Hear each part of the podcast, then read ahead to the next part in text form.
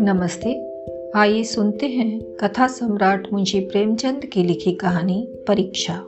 नादिर शाह की सेना ने दिल्ली में कत्ले आम कर रखा है। गलियों में खून की नदियाँ बह रही हैं। चारों तरफ़ हाहाकार मचा हुआ है। बाज़ार बंद हैं। दिल्ली के लोग घरों के द्वार बंद किए जान की खैर मना रहे हैं। किसी की जान सलामत नहीं है। कहीं घरों में आग लगी हुई, कहीं बाज़ार लुट रहा है। कोई किसी की फरियाद नहीं सुनता। रईसों की बेगमें महलों से निकाली जा रही हैं और उनकी बेहुरमती की जाती है। ईरानी सिपाहियों की रक्त पिपासा किसी तरह नहीं बुझती। मानव हृदय की क्रूरता, कठोरता और पैशाचिकता अपना विकरालतम रूप धारण किए हुए है। इसी समय नादिर शाह ने बादशाही महल में प्रवेश किया। दिल्ली उन दिनों भोग विलास की केंद्र बनी हुई थी। सजावट और तकल्लुफ के सामानों से रईसों के भवन भरे रहते थे। स्त्रियों को बनाव सिंगार के सिवा कोई काम न था। पुरुषों को सुख भोग के सिवा और कोई चिंता न थी। राजनीति का स्थान शेरो शायरी ने ले लिया था। समस्त प्रांतों से धन खिंच खिंच कर दिल्ली आता था और पानी की भांति बहाया जाता था। वेश्याओं की चांदी थी,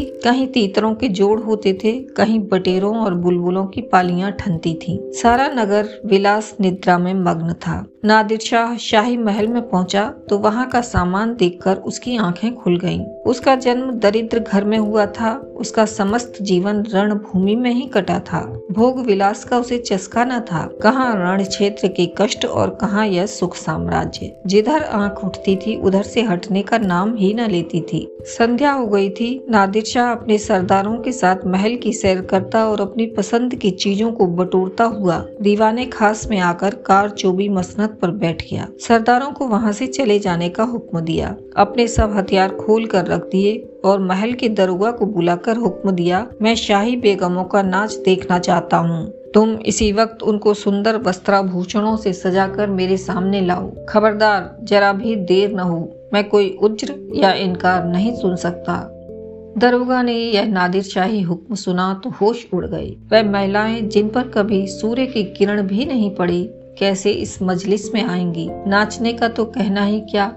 शाही बेगमों का इतना अपमान कभी न हुआ था। हा, नरपिशाच, दिल्ली को खून से रंगकर भी तेरा चित्त शांत नहीं हुआ। मगर नादिर शाह के सम्मुख एक शब्द भी जबान से निकालना, अग्नि के मुख में कूदना था। सिर झुकाकर आदाब बजा लाया और आकर रनिवास में सब बेगमों को नादिर शाही हुक्म सुना दिया। उसके साथ ही यह इत्तला भी दे दी कि जरा भी तामूल न हो। नादे शाह कोई उज्र या हीला न सुनेगा। शाही खानदान पर इतनी बड़ी विपत्ति कभी नहीं पड़ी। अन्य कोई उपाय नहीं था। बेगमों ने यह आज्ञा सुनी तो हत बुद्धि सी हो गईं। सारे रनिवास में मातम सा छा गया। वह चहल पहल गायब हो गई। सैकड़ों हृदयों से इस अत्याचारी के प्रति एक शाप निकल गया।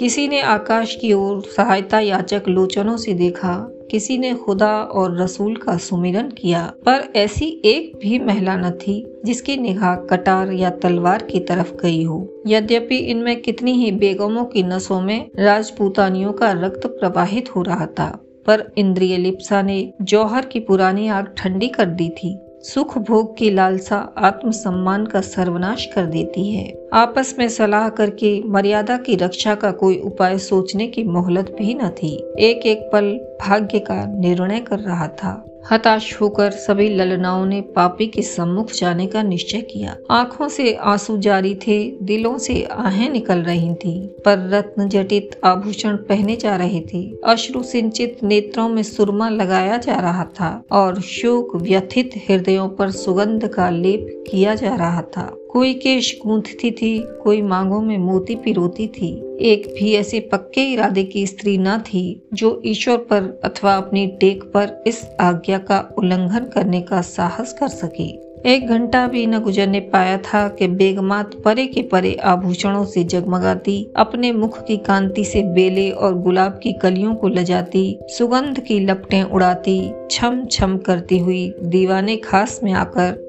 नादिर शाह के सामने खड़ी हो गईं।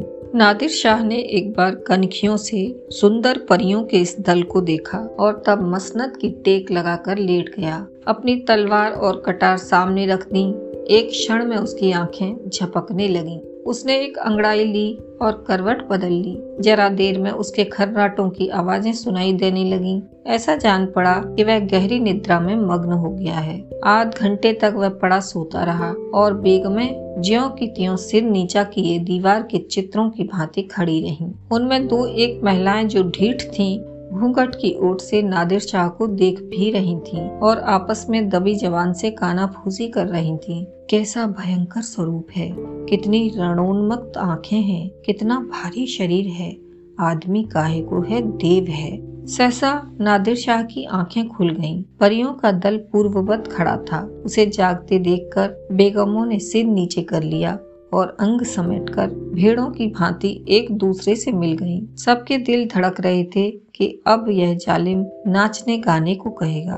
तब कैसे क्या होगा? खुदा इस जालिम से समझे, मगर नाचा तो ना जाएगा। चाहे जान ही क्यों ना जाए, इससे ज़्यादा जिल्लत अब न सही जाएगी। सहसा नादिर शाह कठोर शब्दों में बोला ए खुदा की बंदियों मैंने तुम्हारा इम्तहान लेने के लिए बुलाया था और अफसोस के साथ कहना पड़ता है कि तुम्हारी निस्बत मेरा जो गुमान था, वह हर्फ बर हर्फ सच निकला। जब किसी कौम की औरतों में गैरत नहीं रहती तो वह कौम मुर्दा हो जाती है। देखना चाहता था कि तुम लोगों में कुछ गैरत बाकी है या नहीं, इसलिए मैंने तुम्हें यहाँ बुलाया था। मैं तुम्हारी बेहुरमती नहीं करना चाहता था। मैं इतना ऐश का बंदा नहीं हूँ, वरना आज भेड़ों के गले चलाता होता। न इतना हवस परस्त हूँ, वरना आज फारस में सरोद और सितार की ताने सुनता होता, जिसका मज़ा मैं हिंदुस्तानी गाने से कहीं ज़्यादा उठा सकता हूँ। मुझे सिर्फ़ तुम्हारा इम्तहान लेना था। मुझे यह देखकर सच्चा मलाल हो रहा है कि तुम में गैरत का जौहर बाकी न रहा। क्या यह मुमकिन था कि तुम मेरे हुक्म को पैरों तले कुचल देती? जब तुम यहाँ आ गई तो मैंने तुम्हें एक और मौका दिया। मैंने नींद का बहाना किया। क्या यह मुमकिन था कि तुम में से कोई खुदा की बंदी इस कटार को उठाकर मेरे जिगर में चुबो देती? मैं कलामी पाक की कसम खाकर कहता हूँ कि तुम में से किसी को कटार पर हाथ रखते देखकर मुझे बेहद खुशी होती। मैं उन नाजुक हाथों के सामने गर्दन झुका देता। पर अफसोस है कि आज तैमूरी खानदान की एक बेटी भी यहाँ ऐसी न निकली, जो अपनी हुरमत बिगाड़ने वाले पर हाथ उठाती। अब यह सल्तनत ज़िंदा नहीं रह सकती। इसकी हस्ती के दिन गिने हुए हैं। इसका निशान बहुत जल्द दुनिया से मिट जाएगा। तुम लोग जाओ और हो सके अब भी सल्तनत को बचाओ, वरना इसी तरह हवस की गुलामी करते हुए दुनिया से रुखसत हो जाओगी। अभी आप सुन रहे थे प्रेमचंद की लिखी कहानी परीक्षा। आशा है आपको यह कहानी पसंद आई होगी। आप स्पॉटिफाई गूगल पॉडकास्ट या जिस किसी भी प्लेटफॉर्म पर हमें सुन रहे हैं, कृपया वहाँ फॉलो करें और इसे अपने साथियों के साथ शेयर करें। धन्यवाद।